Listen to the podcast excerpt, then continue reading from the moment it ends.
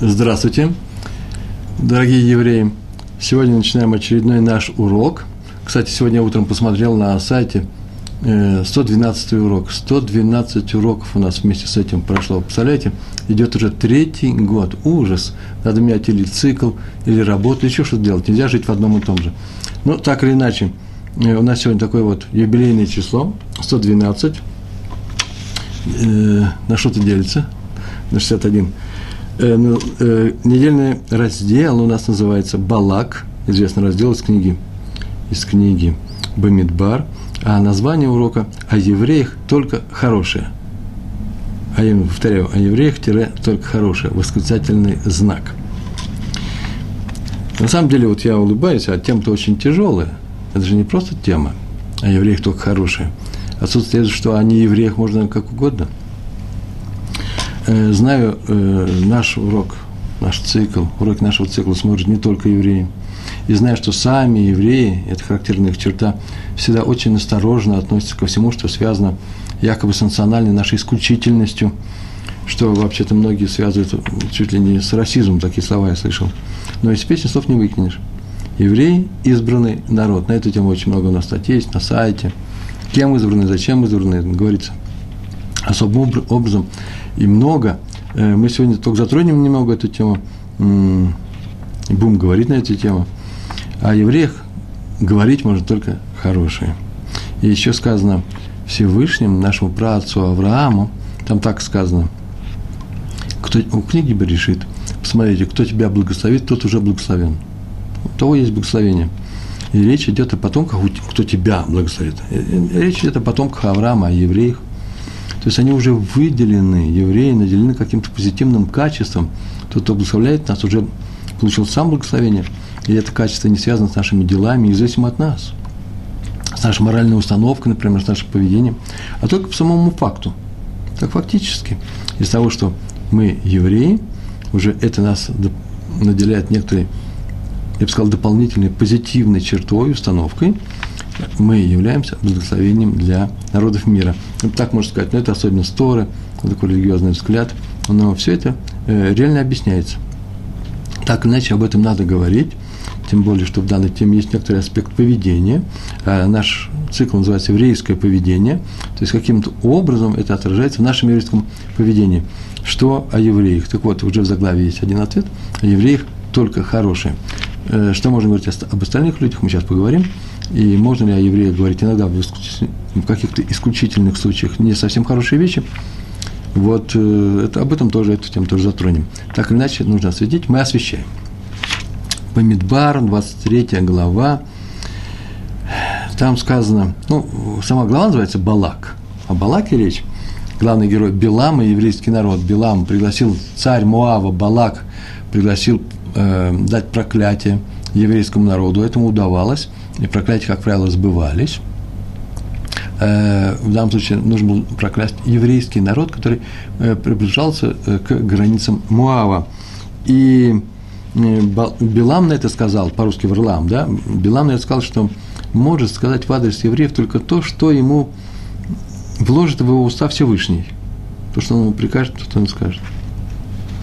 Так и, так и было. Сказал, он, он вообще объяснил, так повелел мне сам Творец – говорит только то, что он сам считает нужным сказать о евреях. Посмотрите, в этой главе, стих 21, так написано, как про Всевышнего говорит э, Билам, «Не усмотрел зла в Израиле, не увидел греха в Якове». То есть в еврейском народе. Израиль и Яков – это еврейский э, народ. Потом Якова в евреях. Всевышний не усмотрел зла в Израиле, не увидел греха в Якове. Это Всевышний. Он не увидел греха. И отсюда получается, что сам Всевышний не видит зла в евреях, даже когда они грешат, не видит греха. Вот они делают плохую вещь, они, он не видит. В то время, как мы знаем прекрасно, что есть награды и наказания за каждое действие. Э, любой человек, в том числе еврей, тем более, несет ответственность, он отвечает за все за это, понесет наказание, если сделал плохую вещь, не дай Бог, э, получит награду, если сделал хорошую вещь. Как же можно закрывать глаза на это? Об этом мы будем говорить. Не, не ищи за людьми плохое. По ходу урока мы скажем, Весь стих, а весь стих звучит так. «Не усмотрел зла в Израиле, не увидел греха в Якове, Всевышний их Господь с ним». Ну, Господь, в смысле, Бог еврейский, Бог, Он с ним, с еврейским народом. Это пшат, простое толкование этого стиха. Могу ли я говорить плохо евреев, когда Всевышний сам не увидел в них ничего плохого? Повторяю, в евреях есть что-то плохое, так он этого не увидел. Но если драж здесь не прямое толкование стиха, Э, мы уже говорили на эту тему, какое, какое отличие между драшем и пшатом. Драш – это то, что мидраж, да, объяснение, то, чего не, не видно очевидным образом в стихе. А тут есть э, кое-что и не видно.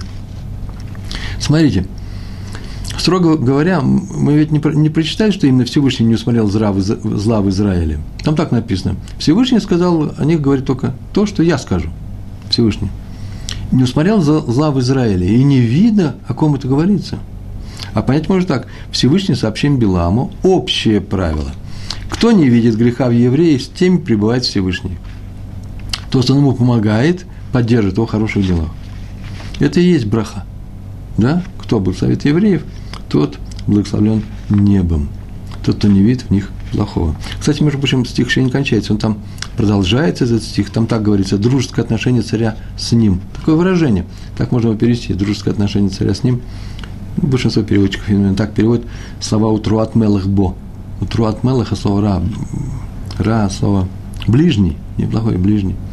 И близость Всевышнего царя, в данном случае, царям так полагаем, что это Всевышний, с ним. Тот, кто не видит греха в евреях. Видите, и по Пшату, и по Драшу мы получим одно и то же.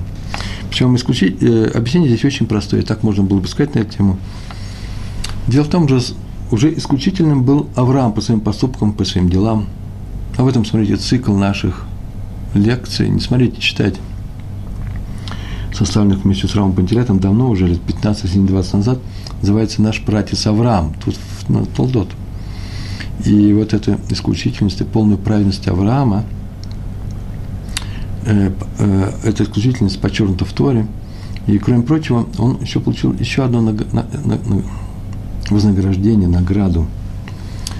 Как-то объяснить словами простыми. Очень просто. Каждый человек получает некоторую награду за то, что он, за то, что он сделал. Или наказание, некоторое, некоторое действие с неба. Так вот, кроме награды за хорошее дело, он получает еще такую очень интересную награду. Он получает некоторую награду для своих потомков, которые вообще ничего не сделали. Твоя награда будет продолжена в твоем потомстве – независимо от того, будет ли оно идти твоим путем. То есть, если кто-то будет ошибаться, твой сын или твой внук, то в силу твоей награды, в силу того, что ты отмечен был как праведник, э, с, э, не будут спешить с наказанием э, этому сыну, который пошел другим путем, и так далее. Вы скажете, ну это же несправедливо по отношению к другим людям. Почему один э, сын праведника получает э, такую возможность, такую частичную награду. Вроде бы как он в свете находится этой награды и, на себя, и получает ее на себя. А другой человек, который не является сыном праведника, такого не получает. Ну что ж, на самом деле это такое непростое кривое условие. Вроде бы как выигрыш вы можете сказать.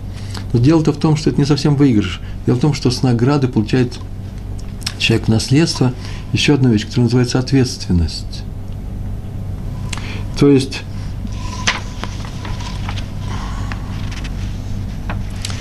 нас ответственность за свои поступки, за свои поступки.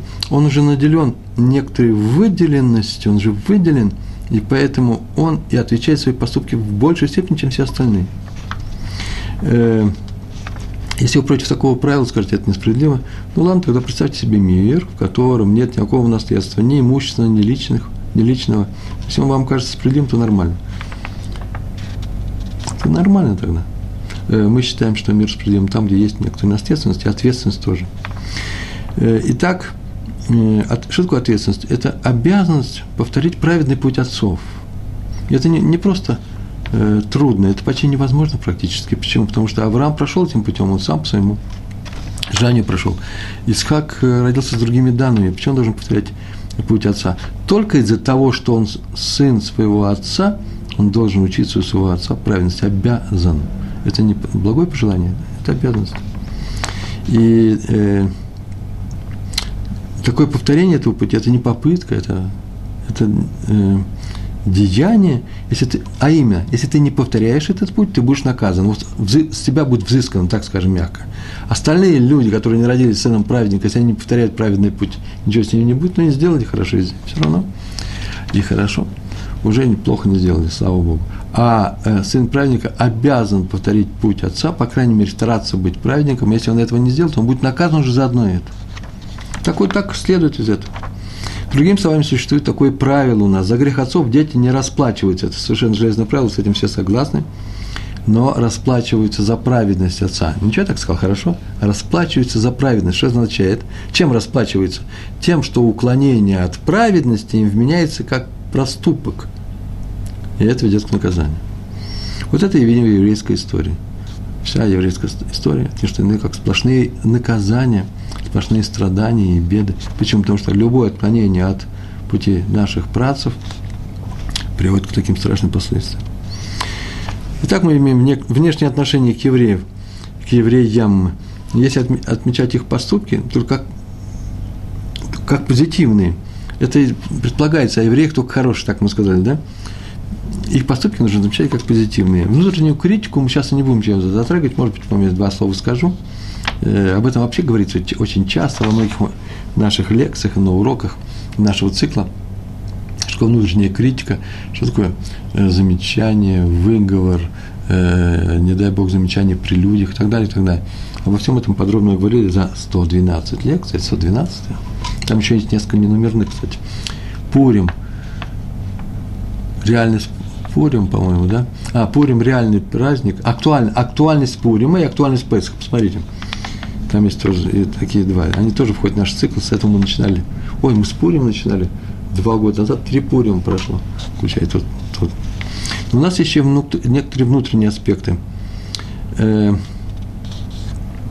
внутри нашего народа мы по отношению друг к другу не всегда ведем так, как по отношению, например, к другим людям. А именно, э, то есть доброжелательно нужно себя вести со всеми, по отношению ко всем.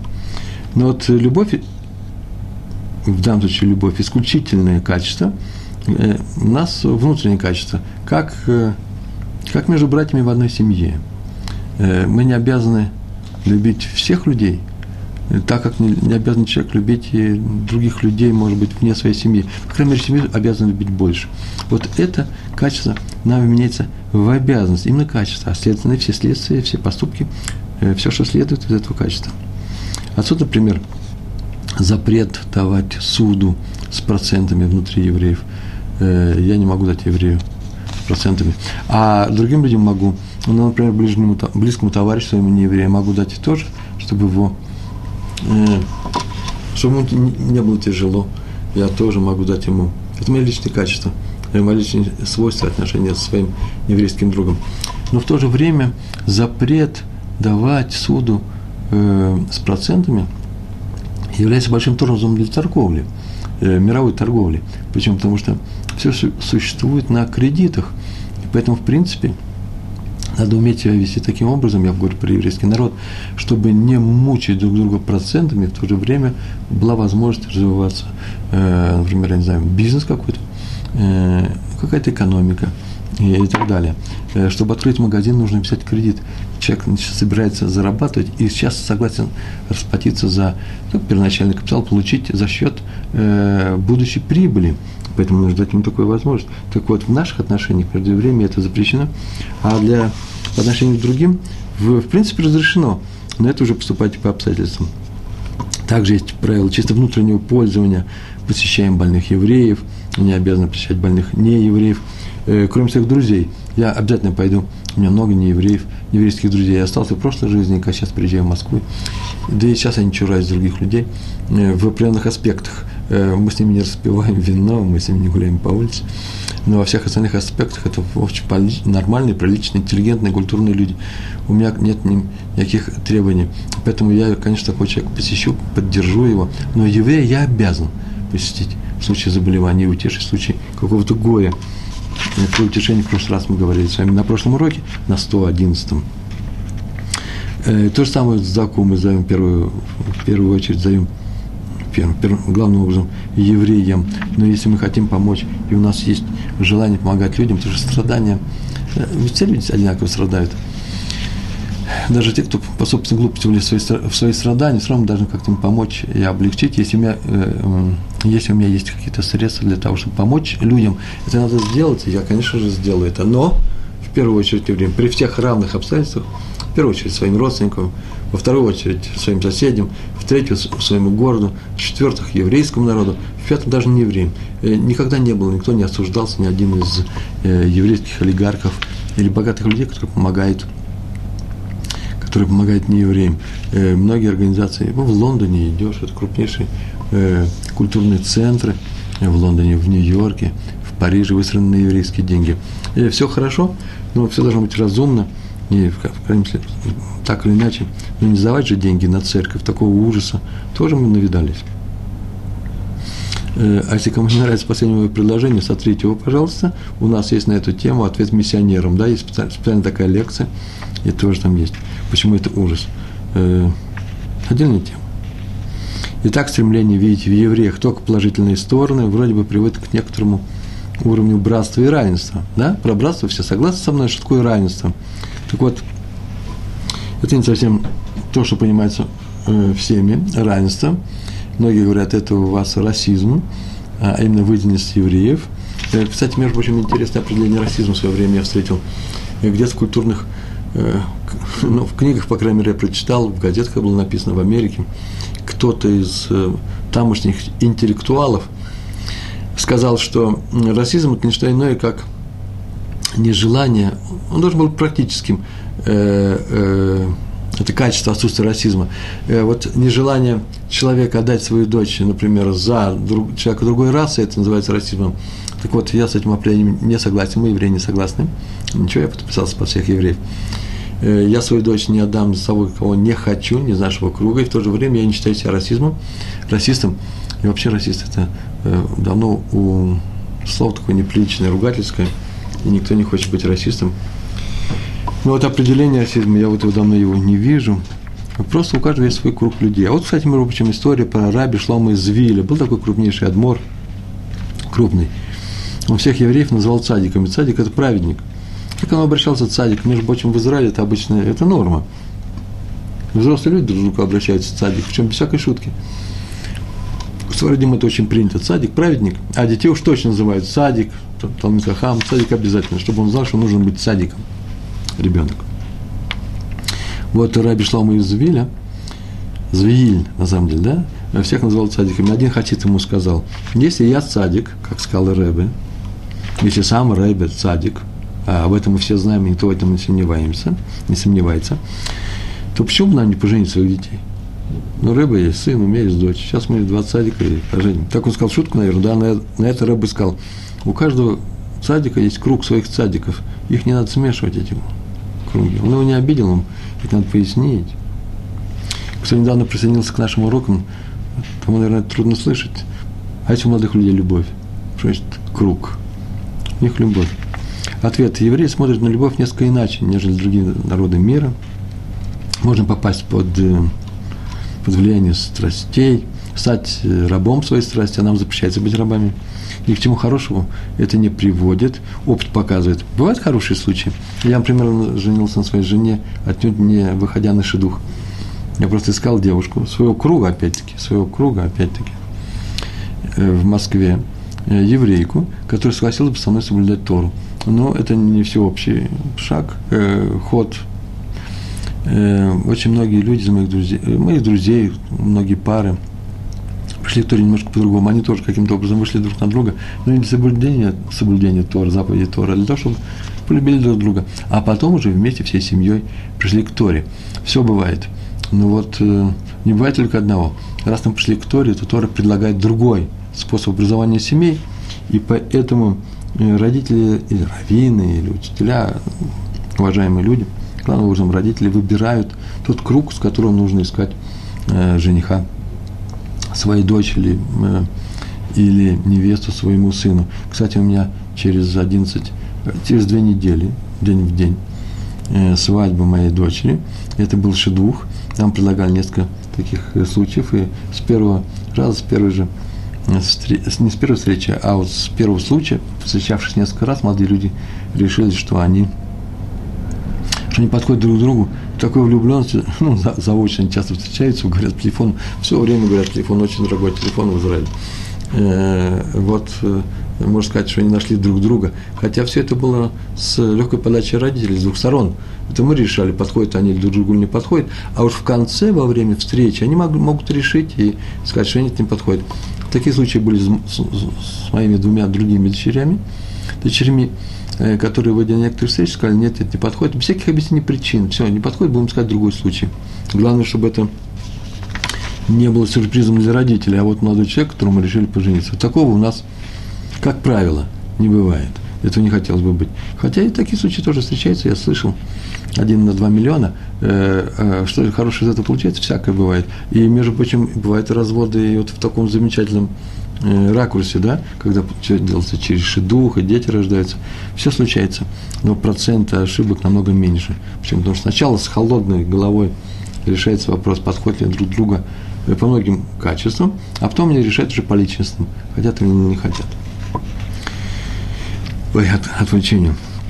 Итак, каждое выражение, у нас выражение, у каждого цадика есть свой круг, да, вроде бы можно было переначить по-другому, другими словами, по Орвалу, помните, да, все равны, но есть более равные мы все одинаковые цадики, но некоторые более цадики. Так вот, называя людей цадиками, праведниками, э, Раф Шлома из Виля, так к ним относился, как к полным праведникам. Он не, он не просто слова такие говорил, он и относился к ним как к праведникам. В этом суть всего нашего урока, лейтмотив наш. Э, все это не формальные вещи, а именно конкретные, именно конкретные, в конкретности весь симус э, еврейского поведения. И, кстати, продолжение про раби из Виля. Однажды он отцал цадиком одного выкреста. Повторяю, второй раз у нас на этом уроке. Какой ужас. А, и ученики вот спросили, а в, в этом-то человеке что праведного? Злодей он и есть злодей.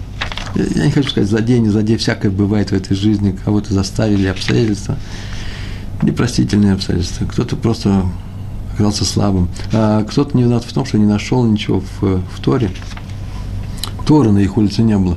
Он родился уже не религиозных евреев, где-нибудь в России, во Франкфурте на Майне, у каких-то нацистов. Я не знаю, у кого он родился, но в синагогу он не пришел. А если пришел, не увидал там ни тепла, ничего хорошего. Но можно ли его сразу начать обвинять? Ну, так или иначе, вещь неприятная. Пришел такой выкрест, Меймер пришел к Рау из Вилли, и он его тоже назвал цадиком, он со всеми обращался. Еврей цадик. Ученики спросили, какой тут, какая тут праведность? он ответил, интересную фразу он сказал, я не знаю про него лично, садик он или нет, но знаю, что написано в наших святых книгах, а именно Ишаягу, я сам посмотрел, 60 глава, 21 стих, там так написано, весь твой народ праведники, так сказано на обращение к Всевышнему, пророк общается к Всевышнему, весь твой народ праведники. И Раби Зели продолжает, у нас с вами могут быть разные мнения по поводу этого конкретного человека, любого человека. Одни говорят так, другие так – но у нас нет различий во мнениях по поводу этого стиха. Это Танах. Раз так сказано, значит так и есть. В каждом человеке есть праведность, и достаточно обращаться, видеть праведность в этом человеке, обращаться к нему как к праведнику. Все евреи – праведники. Так сказано в Танахе, в книге пророка Ишаяу, 60 глава. Вторая история – Адмор из Белз. Польский город не Бельцы, в, на Украине, где-то в Молдавии. Польский город Белз. Звали Раби Аарон – крупнейший раввин, всегда искал за евреями лишь хорошую сторону э, их поступков, слов, всегда их оправдывал, относился к ним как к полным праведникам. В принципе, так все раввины э, делают. И если я говорю о том, что у него было такое свойство, то сейчас будет какая-то история.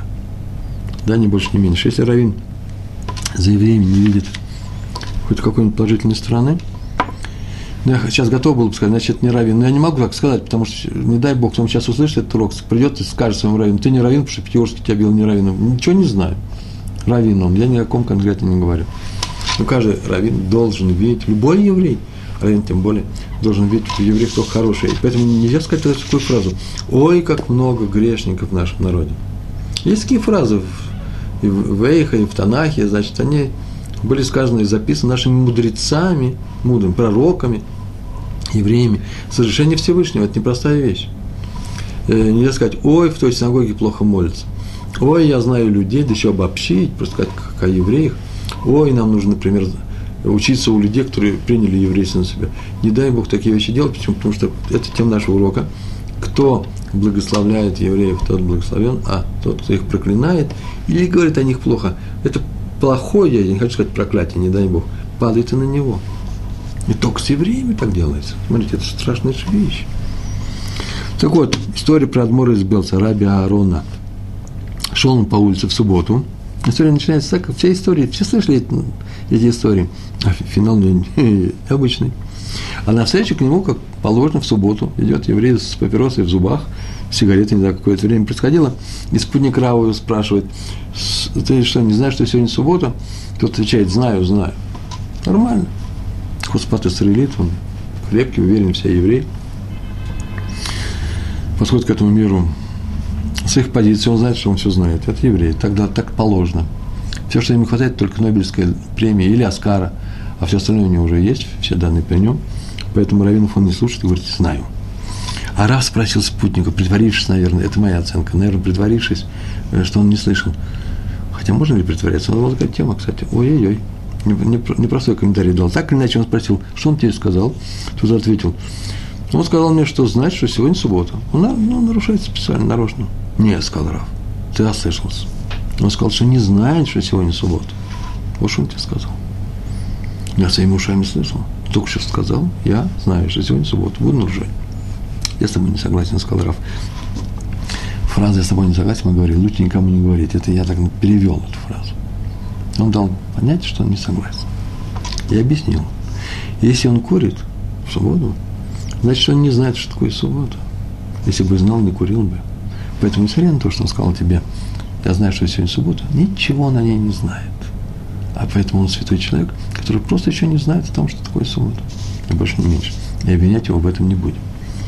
Так нас учил Адмор из Белц. Итак, мы с вами обязаны что делать? Отмечать не проступки евреев, ну, как целого народа, а заслуги его, неправедные дела, так мы должны это отмечать. Это мы учим из слов самой Торы. А вот важное замечание. Смотрите, в комментарии, который называется Тиферет Шлоймо, там так написано. Человек обязан критически подходить к самому к себе, к самому себе, критически, но не к людям. Мы давно это проходили, сейчас мы это говорим на эту тему. А теперь я могу сказать, где это написано, Тиферет Шлоймо. Критикуй себя, но не людей. Их поступки он обязан видеть только что в положительном свете. Находить в этих поступках хорошие стороны, хорошие объяснения. Если даже поступок сам немножко странно выглядит. Видеть самые лучшие. Хвалить и поддерживать. Главное хвалить евреев. Отмечать только хорошее. Но себя критиковать. И никогда не критиковать других. Самое главное правило. Ну, при некоторых условиях только можно, если условия соблюдены, мы несколько раз говорили, я могу сейчас выписать все 8 пунктов – и писал на эту тему, и сказано было. Мы, может, сейчас несколько пунктов еще скажем об этом. Это сказано в Тиферет Шлома. За другими, о евреях только хорошее, и говорить нужно, о себе плохое говорить тоже не вся следует, в большинстве случаев не надо. А думать о себе плохое, ну, если это не болезнь, да, самоуничижение, по крайней мере, критиковать свои действия, смотреть, хорошо ли я поступил, плохо ли, допытываться, да прям до правды доходить, это нужно. А других вот не допытывать, поступил ли ты хорошо или плохо, вот этого не надо. Критиковать себя, не других. Теперь Шлома. В Талмуде Танит, в Талмуде Вавилонском, трактат Танит, 24 лист, вторая страница, там сказано про раби Ханину Бендоса. Доса, я сказал, как будто двойное «с», да, нет, одинарное. Бендоса. Так вот, Доса звали его отца так было сказано, что весь мир кормится в его заслугу. То есть Всевышний содержит весь мир, кормит вот этому пропитание. В заслугу, единственную заслугу праведности раби Ханины Бендоса. И это в то время, как сам раби питался крайне скудно и мало.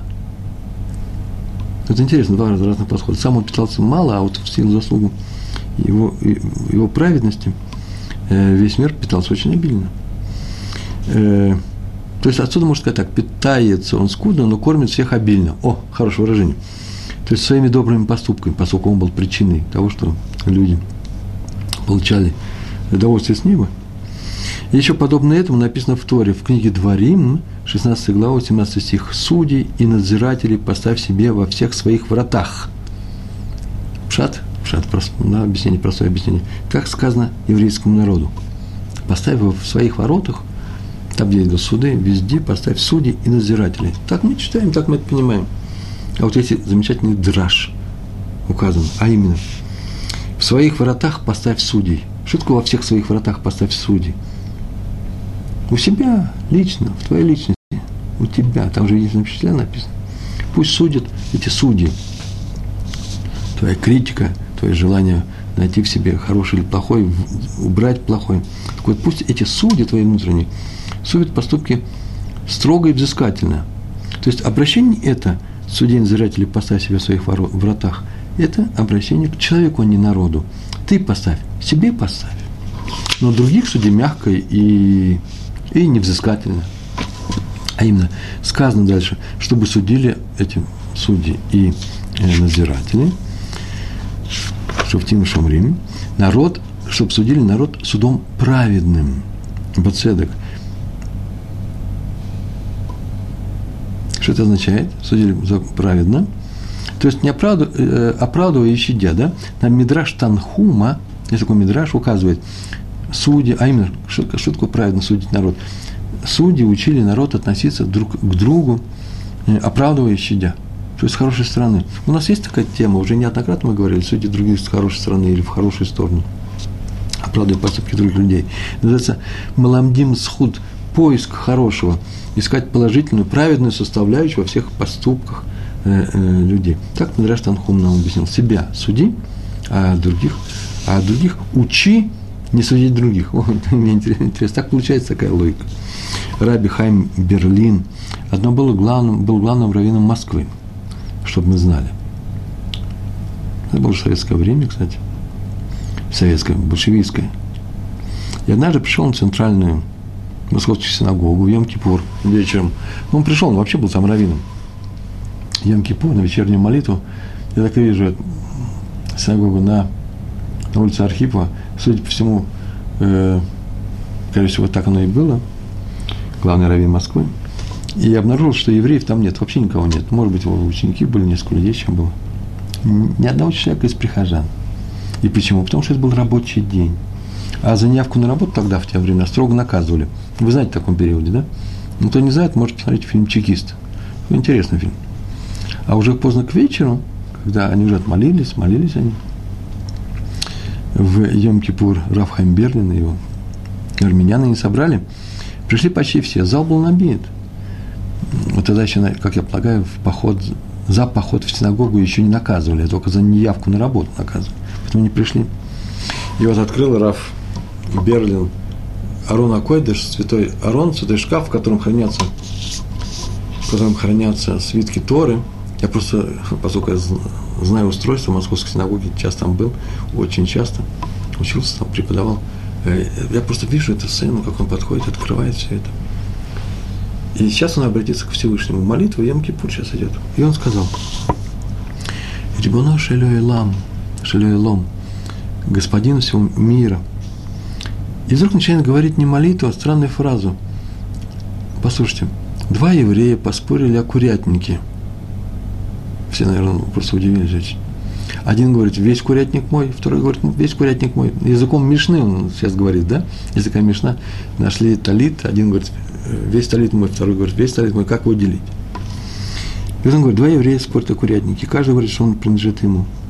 А курятник стоит на границе между двумя владениями, между двумя дворами. У них, он, наверное, общий двор был, и курятник в середине, на границе между их владениями. И пришел Равин, рассудил их. Как он их рассудил? Взял велел он достать кур из курятника, развязал ему ноги, ноги там были связаны у него, вы, вы, вывели их на улицу, положили, поставили на улице, чтобы они шли домой. И те куры, которые заходили через ворота одного из них, через часть двора одного из них, он отдавал э, этому еврею, а те, шли, которые шли другим путем, отдал второму. И в это время вот начинается, понятно, что он обращается не к Всевышнему, а к людям, которые слушают его. Но нет, и Всевышнему тоже обращается, смотрите. И он, вот сейчас начинается молитва. Так и еврей твой народ Всевышний. Пока у него связаны руки и ноги, пока у него нет возможности идти своим путем, они никуда не идут. Но как только у евреев появляется возможность, после каторжной работы, они не бегут в Йом-Кипур домой, они бегут в, ну, не знаю, питейное заведение, там так написано было в этом рассказе, а идут в твой дом, в синагогу. Потому что только ты наш пастух, а мы твое стадо. Тем самым сравнил, вот там же курицы пошли, это хозяева спорили об этом, э, они идут в твой дом. Таким образом, Раф нашел оправдание для евреев, для московских евреев того, той тяжелой поры, и призвал Всевышнего их не наказывать за то, что они работают в Йом-Кипур и не пришли на молитву. Вот чему мы учимся у наших крупных раввинов. Еще одна история про раби Леви из, из Бердичева. Как только я рассказал историю о том, что шел еврей и попыхивал папироской, сигареткой, это сразу вспоминается э, история, история э, про Леви Исхака из Бердичева, поэтому ее нужно привести. Это был 9 ава, не в субботу, а 9 ава, в день строгого поста, и он увидел, как на улице идет еврей, который сидел и ел еду какой-то кушать, кушает открыто при всех, не стесняясь. Есть такие нарушители, которые вот не просто нарушают, а им нужно показать, какие они смелые, замечательные и герои. Хотя на самом деле приличное поведение, кстати, между прочим, даже если я не согласен с какими-то правилами, я все равно не буду эти правила нарушать, если я пришел туда, где эти правила выполняются. Э, ну, например, если я захожу, будучи нерелигиозным евреем, неверующим евреем в синагогу, то я обязательно одену кипу. Не потому, что я считаю это лицемерием, не лицемерием, я же не верующий еврей. Нет, здесь так чтобы не обижать других людей. Или, например, люди, которые приезжают в район, где живут э, э, верующие евреи, у них свои правила поведения. Они, э, у них определенные требования к одежде, они не очень приветствуют тех, кто приходит к ним голый. Женщины и мужчины, главным женщины, немножко вольно себя ведут в смысле одежды в летнее время года, приезжают Мешарим, думают, что это же всеобщая земля, и эти улицы принадлежат муниципалитету, то они понимают, что в каждой общине есть свой, свои правила поведения. И открыто нарушать это лучше, лучше бы этого не делать. Это то же самое подъезжает к Котулю, приходит к Котулю. Котуль – это стена плача, западная стена храма, внешняя стена. Я сейчас не знаю, как сейчас, э, просто давно не обращал внимания на это, что там э, при входе, подходе к женской половине части этого, этой стены. Раньше там просто давали юбки такие, чтобы люди не приходили с голыми ногами, Почему? Потому что это независимо от твоего отношения к Всевышнему. Раз пришел, ну, соблюдай минимальные правила. Они не страшные, они не, тяжелые. Их не, э, они не угнетающие, их можно соблюдать. Никакого отношения к лицемерию это не имеет. То же самое э, и э, по отношению э, к курению в субботу. Но если человек курит, ну, например, ну не знает он, что такое суббота. Ну, значит, еще узнает. Я говорю про еврея как не евреи у нас никаких, видите, тоже разница, к нееврею у нас никаких требований ведь нету. Пускай курит на здоровье, хотя никакой это не здоровье, ой, что я сейчас сказал, курение вред, и всякое сомнение на одну. Тоже человек бы хорошо бы объяснить, если бы он услышал, что не надо этого делать, не надо приучать детей, которые смотрят на него. Отдельная история. И э, он курит в субботу, но не делает это перед синагогой, но не делает в синагоге, но не делает, разговаривая с раввином. Почему? Потому что это явное, как он раз в детстве так говорили, задирается, да, э, э, ведет себя нехорошо, так мы скажем, так. И лучше этого не делать. Причем мы говорим это, я говорю, не для осуждения других людей, а чтобы мы так с вами не поступали, ведь мы же учимся сами, да, а за другими мы. Э, если даже увидим ошибку, то мы как-нибудь объясним эту человеку. Как объяснил Раби Левец, как из Бердичева. Он подошел и сказал, что не знаешь, что сегодня 9 ава. Он сказал, отлично знаю, Рэба. Я правильно делаю? Ты, наверное, забыл, что 9 ава нельзя. нельзя. А, он не курит нас, он кушает. 9 ава кушает, нельзя кушать. Отлично знаешь, что сегодня 9 ава. Ты, наверное, не знаешь, что 9 ава нельзя кушать. Почему зовут? Прекрасно помню. 9 ава нельзя кушать. И продолжает. А, ты должен быть немножко приболел, да, потому что больным и слабым вообще разрешается. Послабление есть, можно в меру не соблюдать. Почему я болен? Я, слава Богу, там так было написано, Барашек, человек неверующий вполне здоров и полон сил. И вам э, того же желаю. А понял Раби из Бердичева руки кверху и сказал, насколько велик твой народ, о Всевышний. Вот еврей, которому легче признать себя нарушителем твоего закона, чем произнести слово неправды. Запрещено неправду говорить. У него, вот, видите, он нашел в нем плюс. Лучше найти плюс, чем минус. Э, это не просто пожелание, снова повторяю, это закон, да, заповедь. Кто находит плюсы в других евреев их, э, затем будет плюс найден на том суде, да и сейчас, который сейчас делается, там идет наверху по его поводу, личному поводу. Так иначе, наши отношения к другим евреям формируются э, не только из того, как мы на них смотрим, прощением или пониманием, с прощением и пониманием или осуждением, но и само наше стремление простить осуд, или осудить, вот оно тоже принимается во внимание на, небе. Например, две точки, пример провожу, есть две точки зрения, смотрите. Одна не еврейская, а вторая чисто еврейская. Мы будем говорить про разумных людей, которые вообще знают, что Всевышний существует, да, уберем в сторону атеистов, на время уберем. Вот, первая точка зрения, на первое место ста, эта точка зрения, да, мы ставим людей, э, любовь к Богу. В первом месте это любовь к Богу, а затем к людям. А вторая точка зрения, чисто еврейская, кстати, еврейский взгляд, приоритет за любовью к людям, а потом идет любовь к Богу. Повторяю, это сейчас серьезная вещь, они не параллельно идут. Сначала любовь к людям, она важнее, чем любовь к Богу. Откуда я знаю? Странная же вещь. Мы же очень часто можем услышать другое. Я вообще и читаю другое. Надо любить Бога, и так полюбишь людей. Я не уверен в этом. Почему? Я не сказал, я не согласен, да, я сказал, я не уверен в этом. Почему? Потому что главная заповедь Торы, так, главная заповедь Торы, так сказал Раби Акива. Главная заповедь – полюби своего ближнего, как самого себя, полюби ближнего. Не главная заповедь Торы – полюби Всевышнего, полюби ближнего. Этого от нас хочет Всевышний, если мы в него верим, если мы его любим. А еще сказал великий Илель, Илель Азакен, да, старый Илель. Он так сказал, не делай другому то, что тебе не, ну, ненавистно самому, что ты не хочешь, чтобы делали тебе. И в этом вся Тора, вот эта фраза, в этом вся Тора, это он сказал. Формула, не делай другому того, что не хочешь, чтобы тебе, и в этом вся Тора. Вся Тора в этом. Он не сказал тоже про наше отношение к Всевышнему, он сказал про наше отношение к людям. Так вот, значит, Тора – это в первую очередь что? Отношение – это любовь к людям, хорошее отношение к людям. Если она есть, любовь к людям, то и любовь к Богу появится, или она уже есть. Обязательно так. Но если ее нет, любви к людям, то и любви к Богу не будет. А мы знаем таких людей, которые Бог – это важнее всего, а люди плохие. Не дай Бог так думать, так, так полагать, об этом заявлять. Что это за любовь такая к Богу, если человек не исполняет главную заповедь Бога – любить людей? Значит, получается, он как-то выбранно к нему относится. Итак, а теперь парадокс. Есть два подхода. Вернее, даже не парадокс, а такой психологический трюк. Послушайте. Человек, ставящий любовь к Богу выше, чем любовь к людям, если такой сказал, ну, сказал, а оппонент сказал другой, он так может сказать, ты не прав. Я считаю, что любовь к Богу важнее. Нормально. Он ничего не нарушает.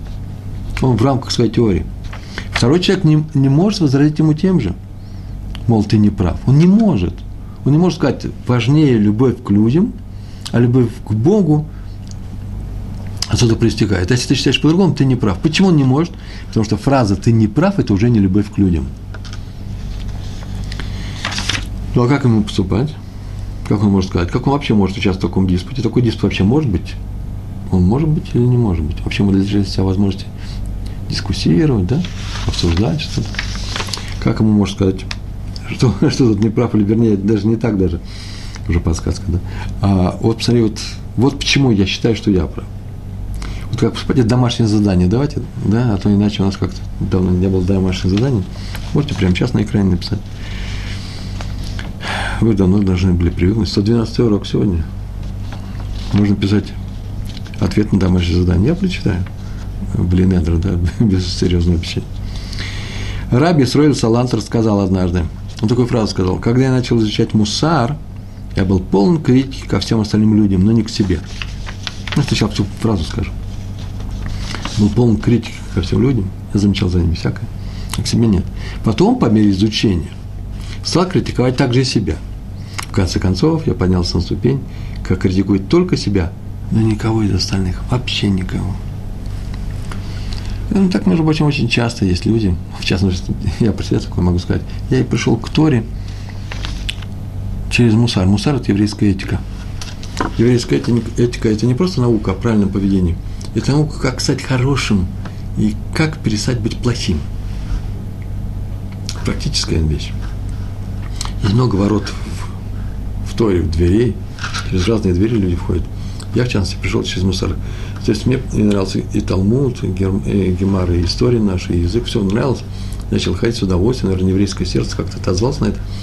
А когда я пришел на первый урок Мусара, и когда я видел, что это на самом деле, и почему сейчас, между прочим, этим занимаюсь, почему я читаю лекции, уроки на эту тему, еврейский, еврейское поведение. Им-то потому, что мне этого и не хватало. Именно потому, что я в себе и нашел полное отсутствие тех необходимых вещей, которые я, оказывается, понимал головой и даже в сердце, но очень глубоко, не на практике, что это необходимо каждому человеку. Чего мне не хватало? Именно любви к другим людям. Я ведь не сделаешь по заказу, ой, я не люблю, сейчас я буду любить. Нет, ее нужно в себе возродить, она уже есть, эта любовь. Ее нужно только довести до практических вещей. Оказывается, мы все готовы к этому.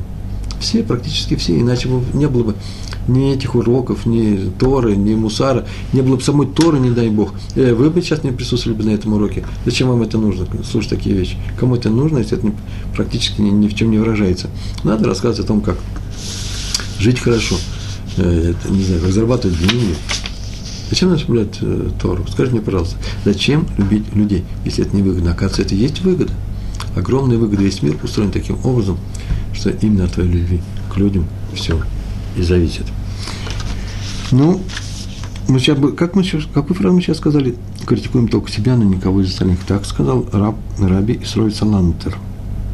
Не критикуем. Нужно расшифровать, мы сейчас на эту тему говорим. Даже если есть причины для этой критики. Ни ближних, ни домашних, ни далеких, ни своих супругов, супруг, супруга, жена, мужа, муж, жену. Не дай Бог. Ни своих детей, тем более не своих родителей. Я так долго могу перечислять. Ни сослуживцев, ни коллег, ни подчиненных, ни начальников. Слышите, крамола какая-то. Начальника нельзя критиковать. Ну, за лицо, то есть, как называется, заочно. Не-не-не. А как же бороться с плохими вещами? А как с властью плохой бороться, если критиковать никого нельзя? Я сказал, домашнее задание. Вы что, серьезно, что Я говорю, домашнее задание. Что это как с властью э, конфликтовать? А что вы понимаете под конфликтом с властью? В общем, ни друзей, ни соседей, никого нельзя критиковать. Вы спросите, что делать, как исправить чужой проступок, чужие нехорошие вещи, как воспитать, как помочь э, советом. А вот это и есть ответ. Вот так и помочь советом. Не критикой, а советом. Когда нас об этом спрашивают. И когда у нас есть некоторый авторитет, давайте такие советы. А нет авторитета, заработайте. Будьте хорошими людьми, это необходимость, это не пожелание, это необходимость. А в случае детей, как воспитывать детей? Так, только мы сейчас сказали, примером, ненавязчивой просьбой, примером, будьте сами такими. Любите детей, будьте сами теми, какими вы хотите, чтобы они были эти дети. Ненавязчивой просьбы, кстати, тоже хорошая вещь. Старайтесь вообще любой выговор перевести в просьбу, непременно сработает. Но эту тему уже есть у нас статья э, «Основа еврейского воспитания», Э, в блоге. Да и говорим мы очень часто об этом. Так или иначе, э, главная критика запрещена. Сейчас мне скажут, если она не конструктивна, а конструктивно разрешена. Нет, нет, конструктивно тоже запрещена, потому что можно обидеть человека. Делайте, что хотите, не обижая другого человека. Умейте критиковать, не обижай, пожалуйста. Вот вам и критика в руки, или как там говорится, пожалуйста. Но не больше. Почему? Потому что не делал другому то, что не хочет, чтобы делали тебя. Никого не обижай. А, я говорю, я, оппонент мой отвечает, а я на критику никогда не обижаюсь. Ой, ли, сказал я. Если это так, то пожалуйста, конечно. Но смотри, запрещается обижать других людей, даже если ты их обижаешь таким обижанием, на которое не обижаешься сам. И не будем говорить на эту тему больше, по крайней мере, сегодня. Шестой пример. Раби Йосиф, Йосиф Мейер, Адмойр Сфинки. И было такое место. Я написал книгу, кстати, интересно, Имра Йосиф. И он никогда не отмечал за евреем ничего плохого ни разу в жизни. И когда мы говорили о каком-то плохом поступке, бывало, говорили, приходит равин.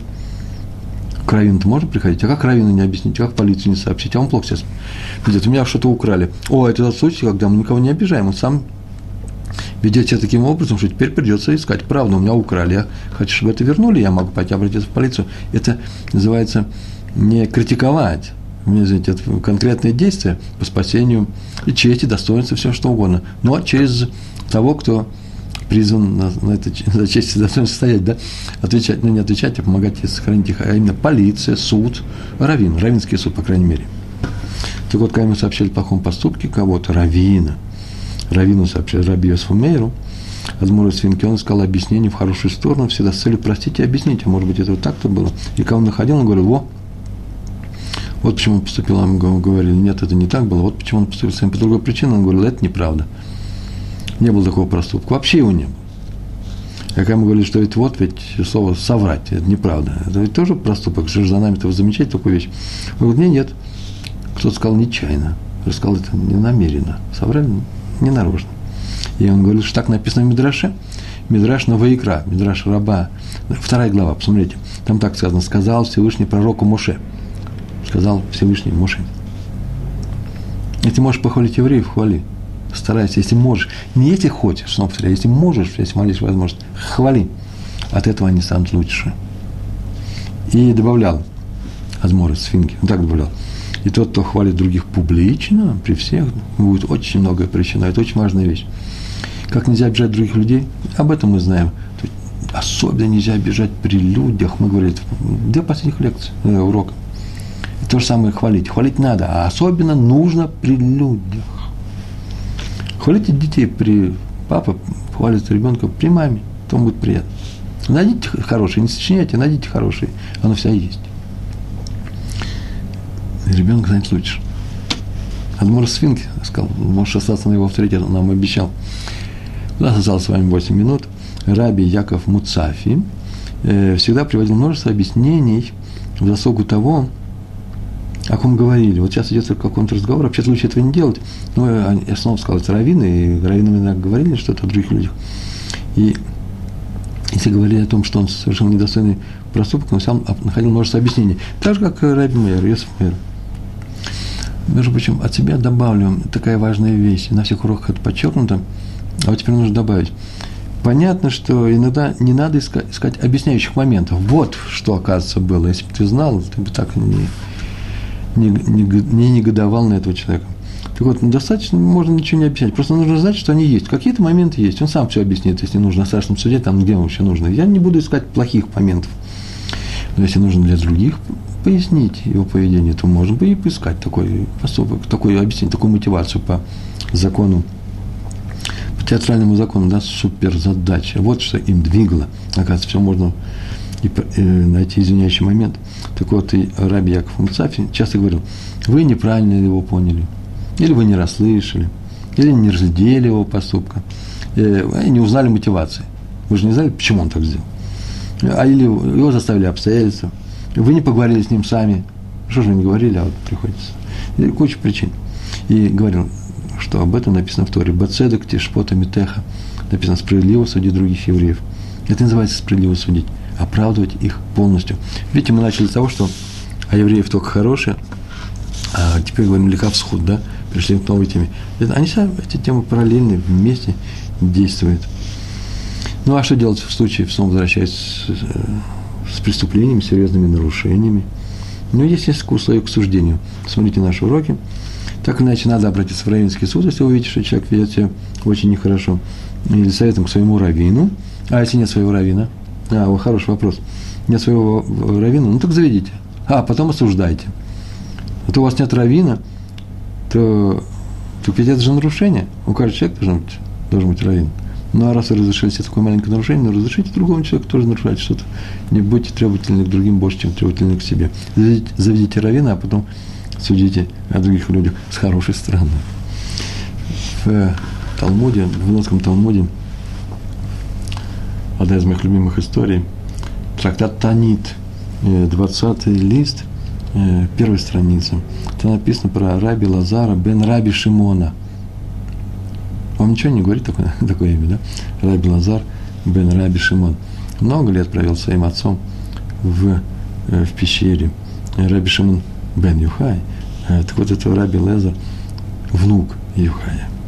И однажды он возвращался домой по берегу реки на осле, красивый нов, красивый вид, landscape, красивый вид. Он ехал, он наслаждался жизнью, а самое главное, что был полон радости после урока Торы, который он сейчас только учил. И повстречал он страшного человека. Так написано. Э, מכוער. Страшный, страшного вида. Некрасивый. Тот поздоровался с ним, Рэбе, шалом Рэбе, а тот ему ничего не ответил. Он ему не ответил ничего. Раби Лазар бен Раби Шимон. Больше того, он даже его спросил. В твоем городе все такие страшные, как ты? И тот ответил, если тебе не нравится, ты можешь пожаловаться Творцу, что он сотворил меня таким. Вот ему и жалуюсь. Тут Раби Лазар бен Раби Шимон понял свою ошибку, спустился со сла, начал упрашивать, извини меня, пожалуйста, я сказал неправильно, ошибка, страшный грех. А тот не согласился его прощать, не стал. Тот сказал, нет, нет, с вами, пойди, скажи Творцу, скажи Творцу, ты зачем сделал свое творение таким страшным? Это меня. Тот все равно не унимался и поехал за ним за город. Сказано было, очень долго, далеко ехал. И приехал за ним в город выпросить прощения. И все горожане вышли, узнали Раби Лазара, вышли на улицу и сказали, что начали его приветствовать как равина, поприветствовали.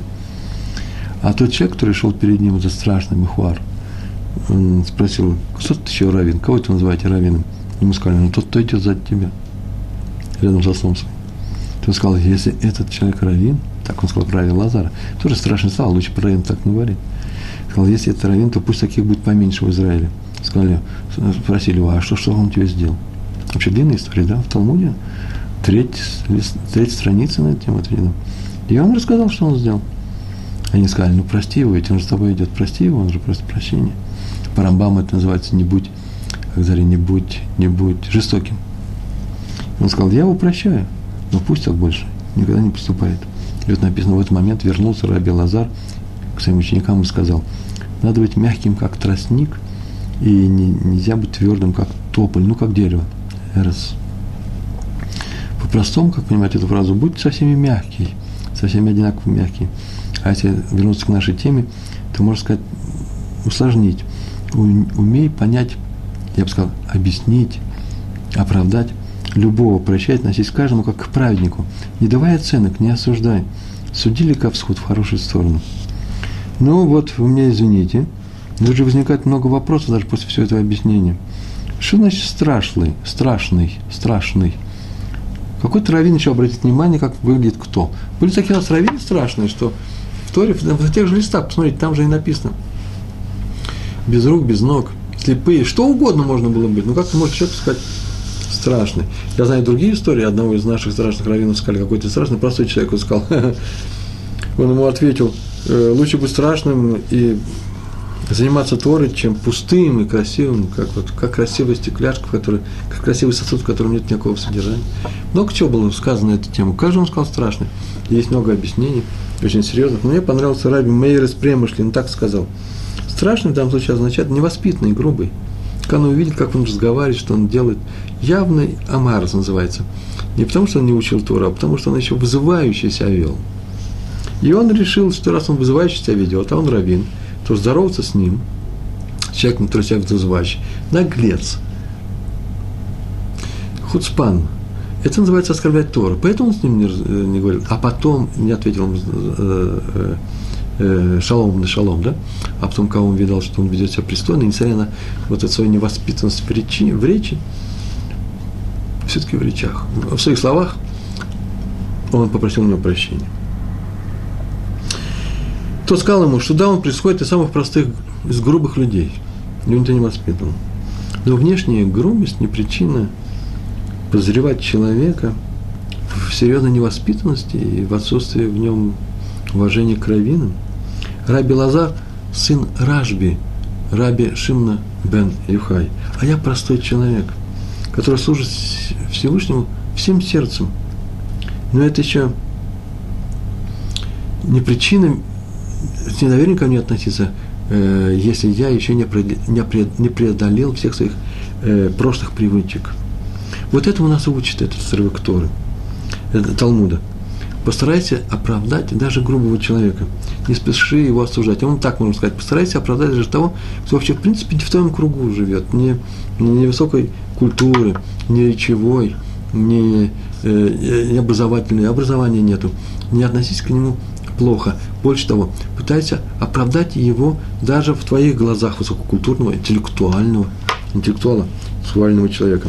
И тогда нас не будет осуждать Всевышний. Если мы перестанем осуждать друг друга, нас не будет осуждать, а именно судить Всевышний. Мы об этом говорили, вся наша история – это страдание. А страдания не будет. Снова и снова. Буду пытаться не осуждать других я, я один. А из-за меня будет весь еврейский народ. Стоит так поступать? Конечно же, вне всякого сомнения. Большое вам спасибо на сегодня. Всего хорошего. Шалом, шалом.